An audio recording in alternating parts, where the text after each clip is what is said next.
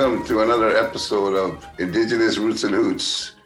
I'm your host, Gordon Spence, and today my guest is Anna Lambe. Anna is an Inuk actress known for her roles as Sarah in CBC's Trickster and Spring in the movie The Grizzlies. A two time Canadian Screen Actor nominee, Anna uses her newfound platform and visibility in the film and television industry to promote Inuit artists, experiences, and stories. Anna was raised in Iqaluit, Nunavut. She is now a student at the University of Ottawa studying international development and globalization. Outside of acting, she works with Indigenous youth, particularly those living up north, to uplift and empower them through delivery of class sessions with Connected North on self care and getting involved in the arts. Welcome, Anna, and how are you today? Thanks for having me, Gord. I'm really, really excited. Um, I got my coffee, I got my water. Excited to chat. Great, great. I understand you're in Nova Scotia right now. You're working on some kind of a mini TV production. Yeah, so I'm in Nova Scotia. I booked a small role, my first one since COVID started. So that's really exciting for me to finally be back after, you know, almost no over a year of not having any TV jobs. So it's a small one, but I'm excited. Right on. Why don't we start by um, talking a bit about yourself and where you come from, your a bit about your family, and a bit about your cultural identity. I know you're Inuk. We are connected family wise, so so talk a bit about where you grew up and then about your background up in Iqaluit. Yeah, so I'm Inuk. I grew up in Iqaluit, Nunavut. My family, as you know, is originally from Grise Fiord, originally originally from Inukjuak, northern Quebec. For most of my life, I spent time in Iqaluit, most of my you know elementary, middle, and high school years. But first, we had lived in Grise Fiord for a little while. Then my dad became an RCMP officer, and we ended up going back to Iqaluit then we went to Pond Inlet and then back to Iqaluit. But now I'm currently based out of Ontario. I was living in Ottawa, but recently have moved and now kind of going between Bracebridge and Moosonee, Ontario. So yeah, that's what I'm doing now. It's where I am. Can you talk a bit about your culture has had an effect on your life and your career choice? So I think that, you know, I feel that my culture and my life experience growing up you know, as an Inuk in Iqaluit has completely shaped, you know, my work experience, my my life experiences so far, and where my trajectory in life is going.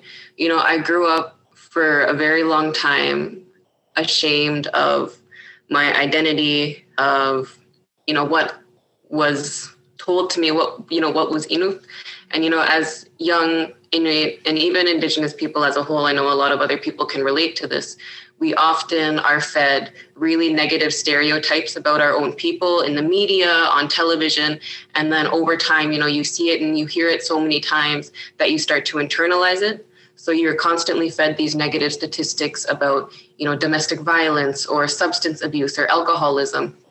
And then that kind of starts becoming intertwined with the reality that you are seeing with how you start to view the world and so you know, I grew up with this internalized racism of what it meant to be Inuk and this shame that I had felt for being Inuk. And I remember, you know, going to my mom and telling her that I wanted to bleach my hair so badly. You know, I wanted to be pretty and I wanted to have blue eyes and all these different things.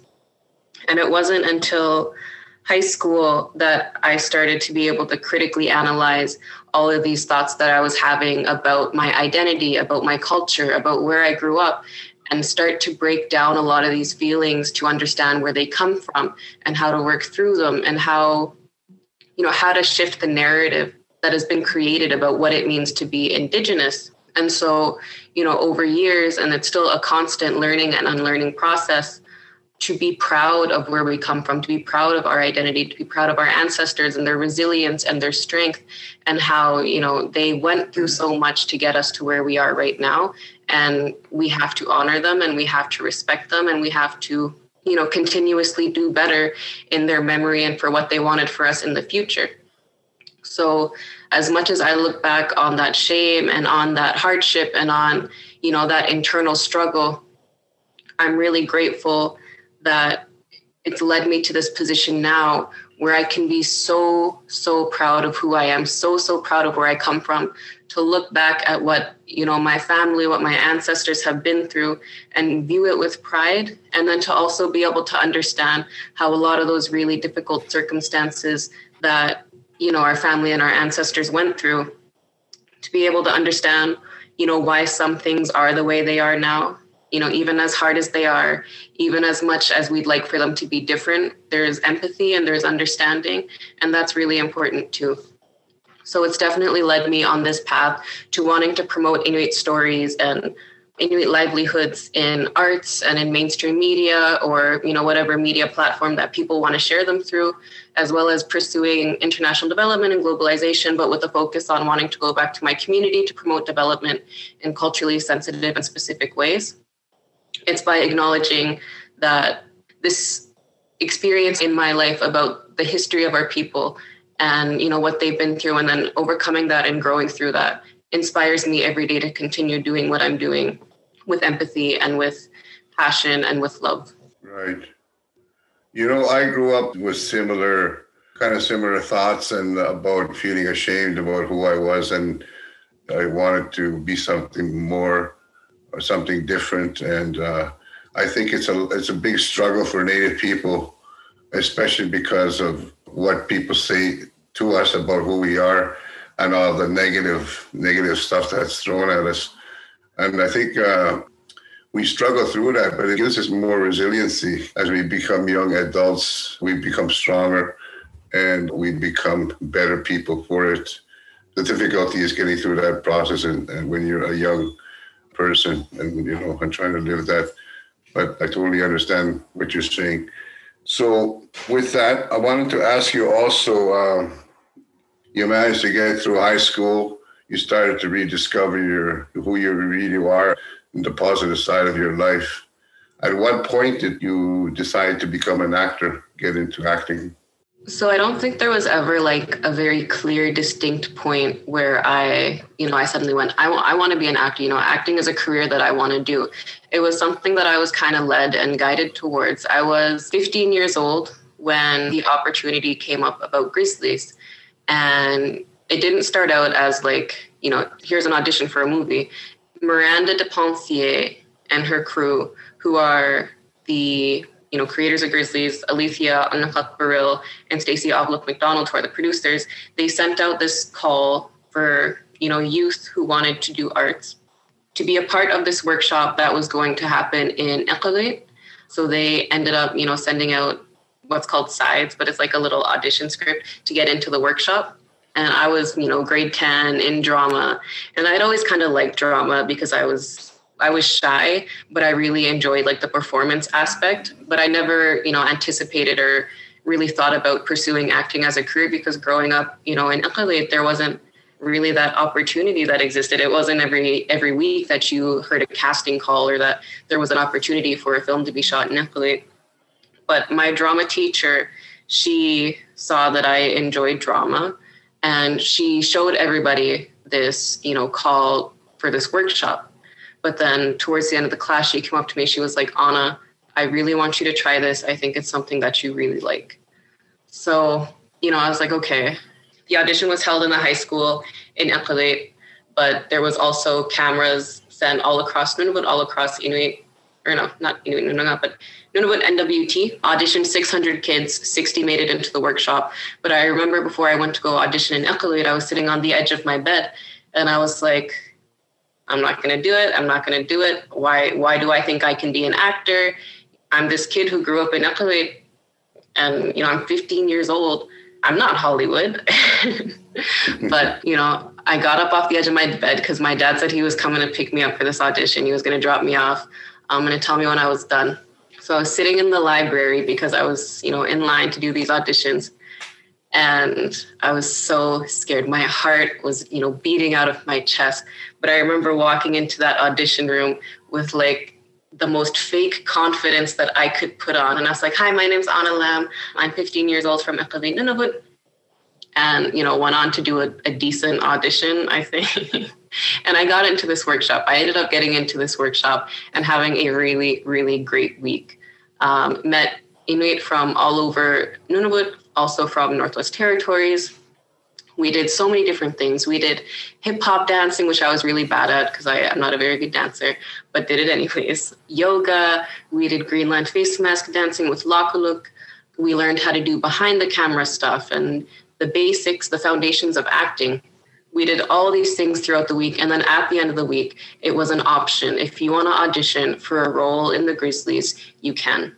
But if you don't want to audition, if you feel like it's not for you, then I hope you learned something this week that you can take back to your community and you can teach them, you know, what you learned, or you can do a program that relates to something you've learned this week. And that was a really, really great part of that workshop. But by the end of the week, I was like, you know, I just spent my my winter break doing this workshop. Like I'm gonna audition for the Grizzlies and I'm gonna try really hard.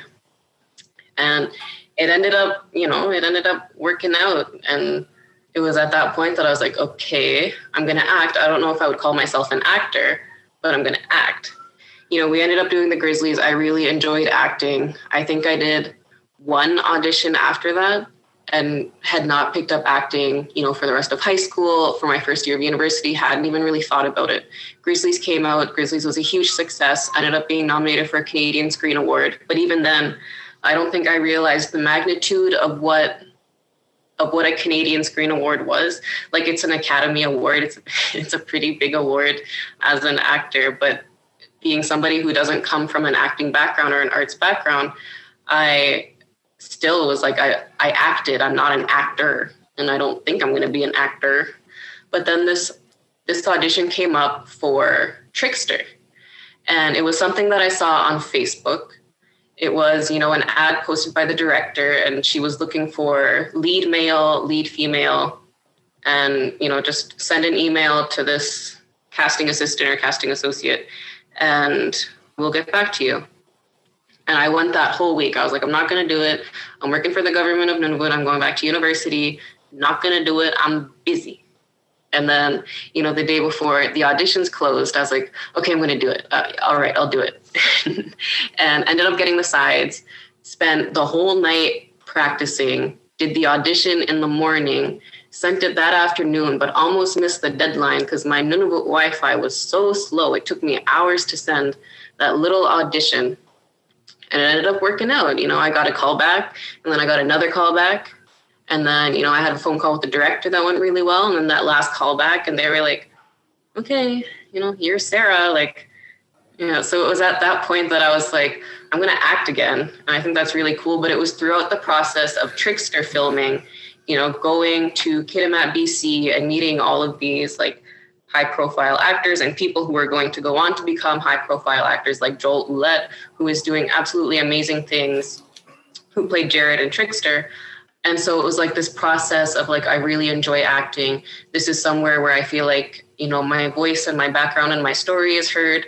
And then from that point on i just decided to pursue acting. It wasn't like an active decision but it was like i found an agent I keep doing auditions. And as much as I'm still a university student, as much as I'm still somebody who wants to go forward and do advocacy work within my community, I also I want to be an actor at the same time and you know intertwined with all of those things. And it's been a really, really great experience, especially with Grizzlies and with Trickster, to see how advocacy and, and activism intertwines with acting and arts. So that's like my my story. that's good. You know, it amazes me that when you're talking about auditioning for uh, the Grizzlies, I guess in preparation for it, you said you had a workshop for a week uh, doing different things. I think that's pretty good for that production company to do that, to spend time with the young people at first and showing them different aspects of the film industry and what you were talking about, the dance, the various dancing and and behind the scenes working with the camera and different dances that you're doing, role playing. I guess uh, I'm quite amazed that the, the, production company would actually spend the time and the money to do that, and I think that's pretty good. And it would allow you to be become more comfortable and to get a good feel of uh, what you were getting into. What I also wanted to ask you was how difficult it is to step into a role of a character and, and creating a character other than who you are. How difficult is that to find that character that's in the script that, that you're going to be playing? I think I've been really fortunate in both of my roles. You know, when I played Spring in the Grizzlies, I was 15 years old. I was very unsure of myself. You know, I didn't have a whole lot of confidence and I, you know, I allowed myself to be pushed over at that time in my life. And so I felt even though, you know, I might not have experienced exactly what Spring had experienced, and my life story may be different from hers but that underlying you know uncertainty and that underlying lack of confidence in myself was very much there already. And it was something that connected me to that character right from the very beginning. And you know as spring goes through this transformation in the grizzlies where she comes out of her hardship as a stronger more resilient person i had also felt like i had gained a lot of strength through the grizzlies through that experience because Grizzlies covered a lot of difficult topics, such as suicide, such as food insecurity, all these different things. And, you know, in different ways, I found myself relating to a lot of different situations and a lot of different characters. And so it was really hard to go into work every day and portray all of those really difficult emotions when they are so interconnected with your own and what you have already experienced already. So, you know, playing spring there was so many already existing connections that I was able to grow as a person through her as well. You know, it was like a character arc, but then also like my own personal character arc, which was really, really nice. And then playing Sarah as well was a really, really great experience. Sarah was somebody who was so sure of herself and so confident and, you know, this activist and somebody who just wanted better for her community all the time and, you know, I felt that as well. And it was something that I related to. And I remember after the auditioning process, you know, once my role as Sarah was solidified and we were doing stuff actually with Trickster, you know, one of the people who was part of casting me had said, when we were watching your audition, there was something in your eyes that said that you had experienced you know, hardship and a lot of similar struggles that Sarah had experienced. And I said, yeah, yeah, yeah. You know, as I feel like as Indigenous people, you know, as a young Inuk, it's really hard to go through life unscathed of hardship and unscathed of certain struggles that are really specific to being Indigenous. And so I feel like playing Indigenous characters who are, you know, very I don't want to say like actively indigenous, but like it's rooted in indigeneity is and our hardships and our struggles, but also our resilience and our perseverance makes it a lot easier to relate to characters than people realize sometimes. Because I remember when Trickster came out and even when Grizzlies came out, there's people that would say, I relate to your character so much. And you know, I'm, it's something that is always a really great thing to hear, to know that like these characters, they are authentic people's experiences. They're very authentically Indigenous. And so it can be easier to play these roles than other ones, I feel. I wanted to touch on uh, a very difficult subject. You don't need to spend too much time on it, but I wanted to get your feelings on the suicide issue that's you know been a a big problem in the north. What are your feelings on that? I just want to hear what you have to say about it without going, going into it too much detail. So, the suicide epidemic in Nunavut is one that is very, very close to my heart. And it's one that I'm sure is very, very close to the hearts of many Inuit because it is so impossible to escape it in Nunavut. It is so close at all times. It happens way, way too often. And there's just not enough being done in Nunavut to combat the suicide epidemic. And when you really start to look at it, you know, you can have as many mental health resources as you want, but when you're denying Inuit, you know, the basic necessities to life, the housing crisis, food insecurity, violence, all these different things that Inuit are facing, and then the suicide epidemic is like a result of all of that. And so the suicide epidemic, it was one of those things that really pushed me into the university career that I'm in now in development because in in my personal opinion, I I don't really have any research or studies or anything to back all this up, and I don't feel like I should need to. But I do think that the suicide epidemic, the mental health crisis that we're experiencing in Nunavut, is a result of so many other basic necessities being denied, in part to the housing crisis. That you know, people don't have safe housing, they don't have safe homes, they are way closer in proximity to violence to trauma than they would be if they could have their own homes or their own spaces. You know people don't have enough money to buy food for their families because food is so expensive and so inaccessible et cetera et cetera. And so like i can't say that solving the suicide epidemic is clear and it's definitely not easy and it's something that they've been fighting for years but i really do think that promoting and protecting the basic necessities of life it would be a huge step forward in fighting the suicide epidemic. Yeah. So you don't think it's like one one single issue. You think it's a combination of everything that's yeah. going on up there?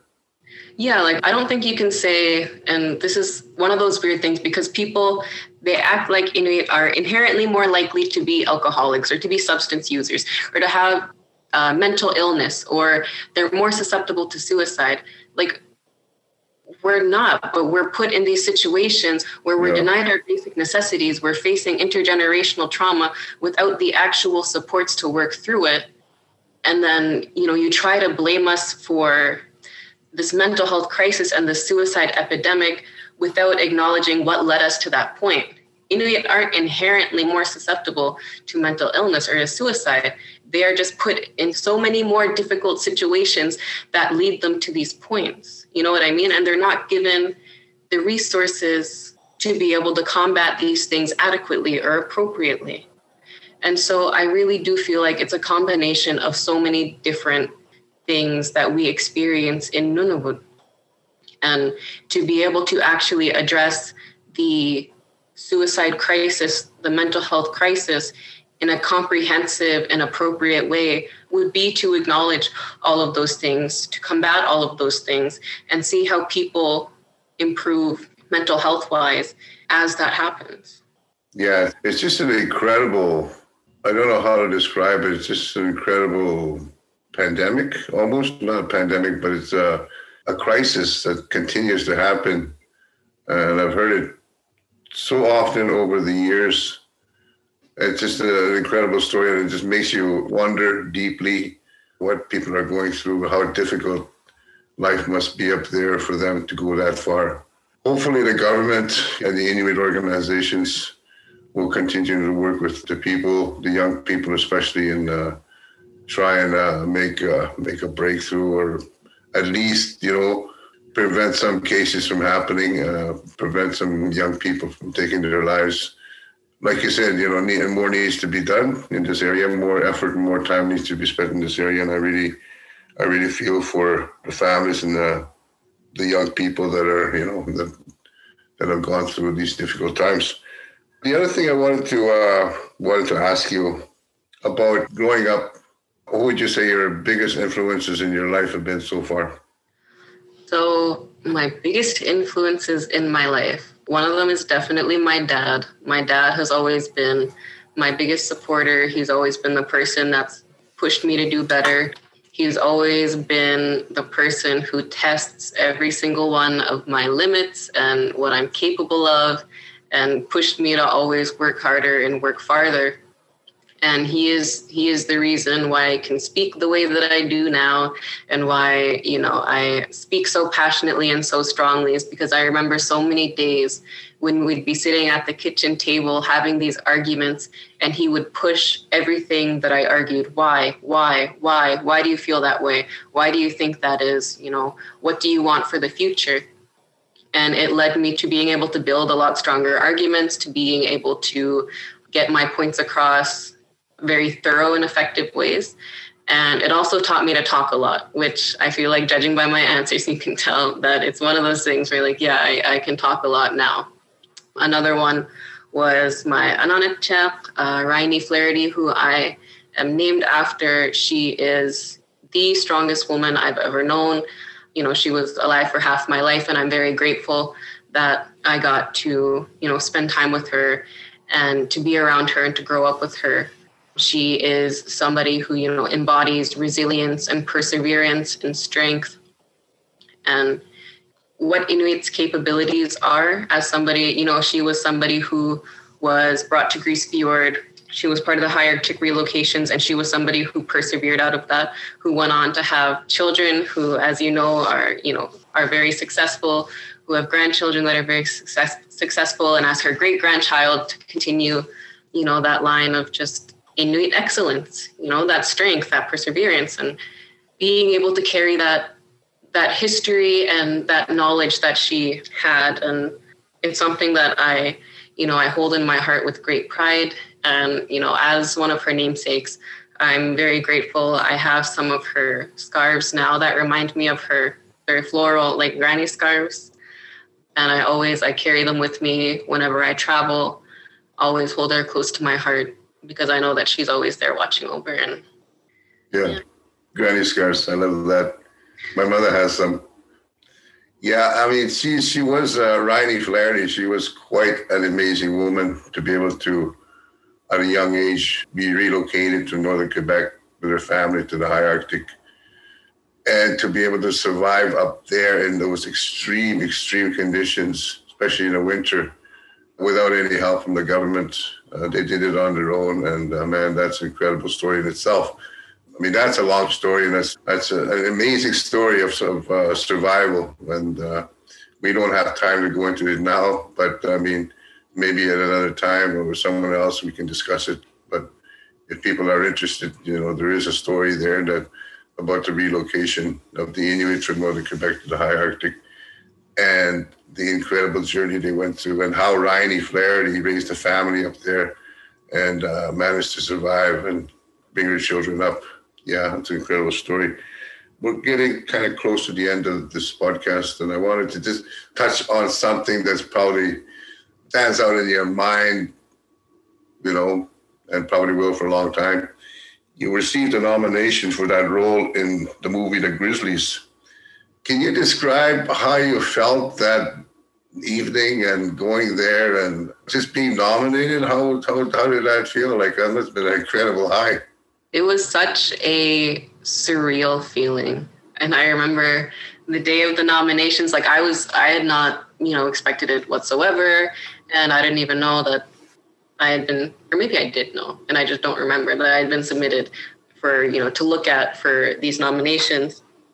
And it was the morning that the, the nominations came out, and I was tagged in a Facebook post, you know, congratulations, Paul Nutarariaq, Thomas Lam Hyper T, and Anna Lambe for your nominations for Canadian Screen Awards. And I was like, I was shaking. I was like, did they tag the wrong person? Do they do they actually mean me? you know, and I, I was going, it was like two hours before I actually was like, I got nominated for something. That's really cool. And it was just this like, this unreal like sense of like, wow, like I never expected to have come this far when I was 15 years old, sitting on the edge of my bed, questioning whether or not I'm even going to audition for the workshop. And to now have my work with Grizzlies recognized, you know, with an Academy Award and then, even throughout that whole time until we got to the actual day of the awards, I didn't realize how big of an award a Canadian Screen Award was. And I remember the director telling me, she was like, Anna, this, this is an Academy Award. Like, this is a big award. This means a lot for you. And I was like, huh, I guess it does. And so it was just like one of those like really unreal feelings. And I remember, you know, getting ready for the awards. You know, I received the Victoria's Arctic Fashion, you know, white dress with the beads that, you know, the Grizzlies team was able to get their hands on for me. And getting hair and makeup done. And I was like, this feels pretty Hollywood to me. This is pretty cool. Pretty cool. yeah. it was just like such a fun experience. It was like, you know, you never expect to go from growing up in Nunavut to suddenly being on a red carpet and that was a really cool experience to see other actors and people that you know i had seen in tv shows grown up seeing in tv shows and then having them compliment me I was like, well, yeah, this is one of the coolest experiences I've ever had. And so it really, really projected my career by recognition across Indigenous film and television. And then also just this, the success of Grizzlies in general has made a lot of our faces more common on Indigenous media and in mainstream media as well. And it was one of those things that was really funny to be recognized, you know, around Ottawa for. And then even in Iqaluit, like I grew up in Iqaluit. But when I was in university, like away for university, that's when Grizzlies came out. And so I went back to Iqaluit that summer to work. And then suddenly I wasn't being recognized as Anna anymore. I was being recognized as Spring from the Grizzlies, which was a really funny experience. But I also feel like it was really helpful in, you know, securing my spot with Trickster to have that recognition. And then I guess this the second Canadian Screen Award nomination for Trickster has really solidified this feeling that like okay, I, I, can act. And, you know, I always thought that that first Canadian Screen Award nomination was a fluke. Like it was just one of those things I got lucky with. But this second nomination has really made me feel like, you know, like I, I can do it. I can, I can take up the space. I can be an Inuk actress, and you know that means something, and I can be proud of that title. Absolutely, you can, uh, you can take that, just take that and run with it as far as you can. You know, you've made your family very proud so many people are proud of you. Um, I'm sure, you know, all of the people in Nunavut are proud of you. People in the Iqaluit are proud of your family, your friends. You've done so much in such a short time, and I'm sure you're going to have a great, lasting career. We're getting close to the end of our podcast. Uh, I got a couple more questions for you. First one is, what, what do you plan to do in the future? Uh, are you going to continue university? I know you probably can, can continue to look for parts in acting. Are you also going to continue your university education? Yeah, I'm in too deep with university now. I got to finish it. Absolutely. Yeah, that's good. Yeah. My degree is important to me. It's important that I get it. And, you know, I, I don't put all my eggs in one basket with acting. And I continue to follow my heart with advocacy and activism and get my degree and continue serving my community in that way as well. Yeah. A lot of great actors have gone to university and uh, have spent years studying abroad, like in. Uh, where's that place in Cambridge where they study Shakespeare? Is it Oxford? I think it's Oxford. Yeah, I could be right. Uh, I had a friend. He's also he's also an actor, Mike Lawrenchuk. I don't know if you know him. He's an Aboriginal actor. He was in uh, Indian Horse. Yeah, he played a part in that. And uh, I grew up with him. Uh, we were kids, friends as kids. And but anyways, I ran into him on a plane once. I think we were going to Winnipeg and we were on the same flight. And he said that he was on his way to England, to I think it was Oxford, to spend the summer acting in in the theaters. You know, getting that experience. And uh, I thought that was pretty cool. You know, to do something like that. And you know, he was only he was doing it to enhance his acting abilities. The last question I want to ask you is, you know to inspire people, you have to do things. You have to say things to people. You know, young people, especially in Inuit, First Nations, Métis, they're always, you know, in some ways looking for inspiration, and it could come from people like you. Have you had something to say to these young people, like young Inuit, young First Nations, and Métis? Is there anything that you'd like to say? I'd like to say that I understand what it feels like to come from a place where you feel like your story and your history and your experiences are unheard and you feel like they're treated as unimportant by the rest of Canada and you feel like there's no place for you in you know arts and in media and in storytelling because so often our stories are swept under the rug or they're not given the attention that they deserve. And I want to tell Inuit youth, First Nations youth, Metis youth that absolutely 100% we have a place in media. You know, we've made our place in media. We continue to grow. We continue to flourish and to be so, so successful and so just incredible in the stories that we share, in the experiences that we share, in the art that we share. And, you know, for so long, we were marginalized in media for so long, we were actively kept out of it. but we've made our own places and we continue to make our own places. We continue to support one another. Indigenous film and television, Indigenous arts has been one of the most uplifting and supportive spaces that I've ever been in. And I'm so, so grateful to have peers and friends and family who understand the experiences, who are willing to give so much support and to be so uplifting in, you know, supporting me and telling my story and, you know, creating safer places for indigenous people to pursue what they dream about to pursue these careers that you know we generally don't think of for ourselves and so you know indigenous youth take that opportunity, take that chance, pursue that career. You know, you, you have a space. There is a space for you. And even if there isn't, if you don't find it right away, make a space for you and continue to pursue it. There are so many people that are willing to support you, that want to support you, that want to see you do well. You know, we as Indigenous creators and artists and media folks, we just we want to see our own people succeed and continue to push these stories. So pursue it. It's scary, but it's it's worth it.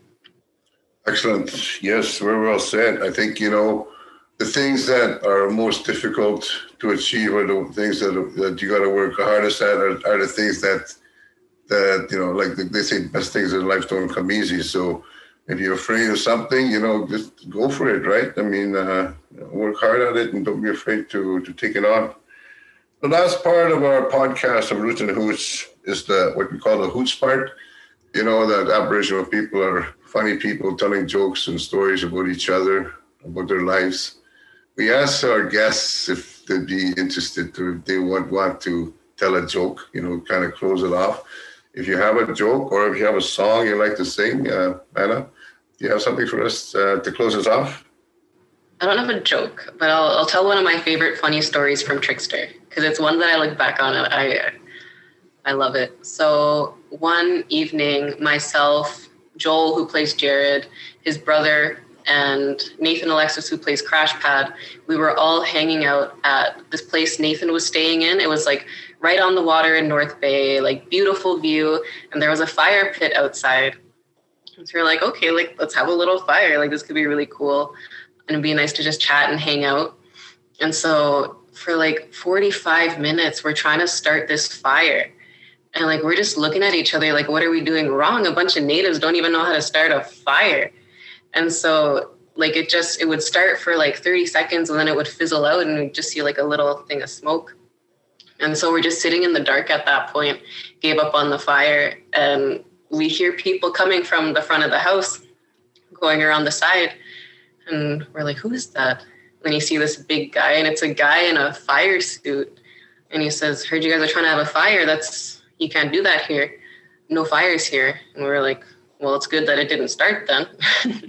you know, we couldn't get a fire started. So the firefighters are laughing at us. They're like, you couldn't start a fire in a fire pit? so apparently the neighbors had called the fire department on us and just basically came to laugh at us. And then, you know, the firefighters leave and we're sitting around laughing. And then all of a sudden the fire started. Like it had just like it just little wow. flame. So we were like, all right, the ancestors are watching, taking care of us. They waited until the fire department was gone. So that's, that's one of my favorite stories. Wow. That's funny. That's incredible. Yeah. Well, thank you, Anna, for taking the time to talk to us. You have a beautiful story and you're talented. You're a beautiful person. You have a unique background, you know, and uh, you come from a very uh, interesting place. Iqaluit Nunavut. I know your dad is from uh, Newfoundland. You're an inspiration to young people, and I think you've got a very bright future. And I look forward to seeing more about you and hearing more about you and um, seeing your career rise and go as far as it can. And thank you. I want to thank, on behalf of the Legacy Hope Foundation, I thank you for taking the time to, to join us today on this podcast of Roots and Hoots. Thank you very much. Thanks, Gord. I really appreciate it. Really appreciate you having me today. It was great to chat, and it was nice to be able to chat again after so long. I know I haven't seen you in a long time, so thank you for having me again. Good to see.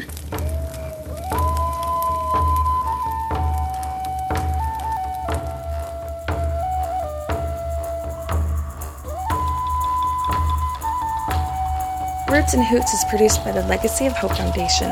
For more podcasts like this, please visit our website at legacyofhope.ca.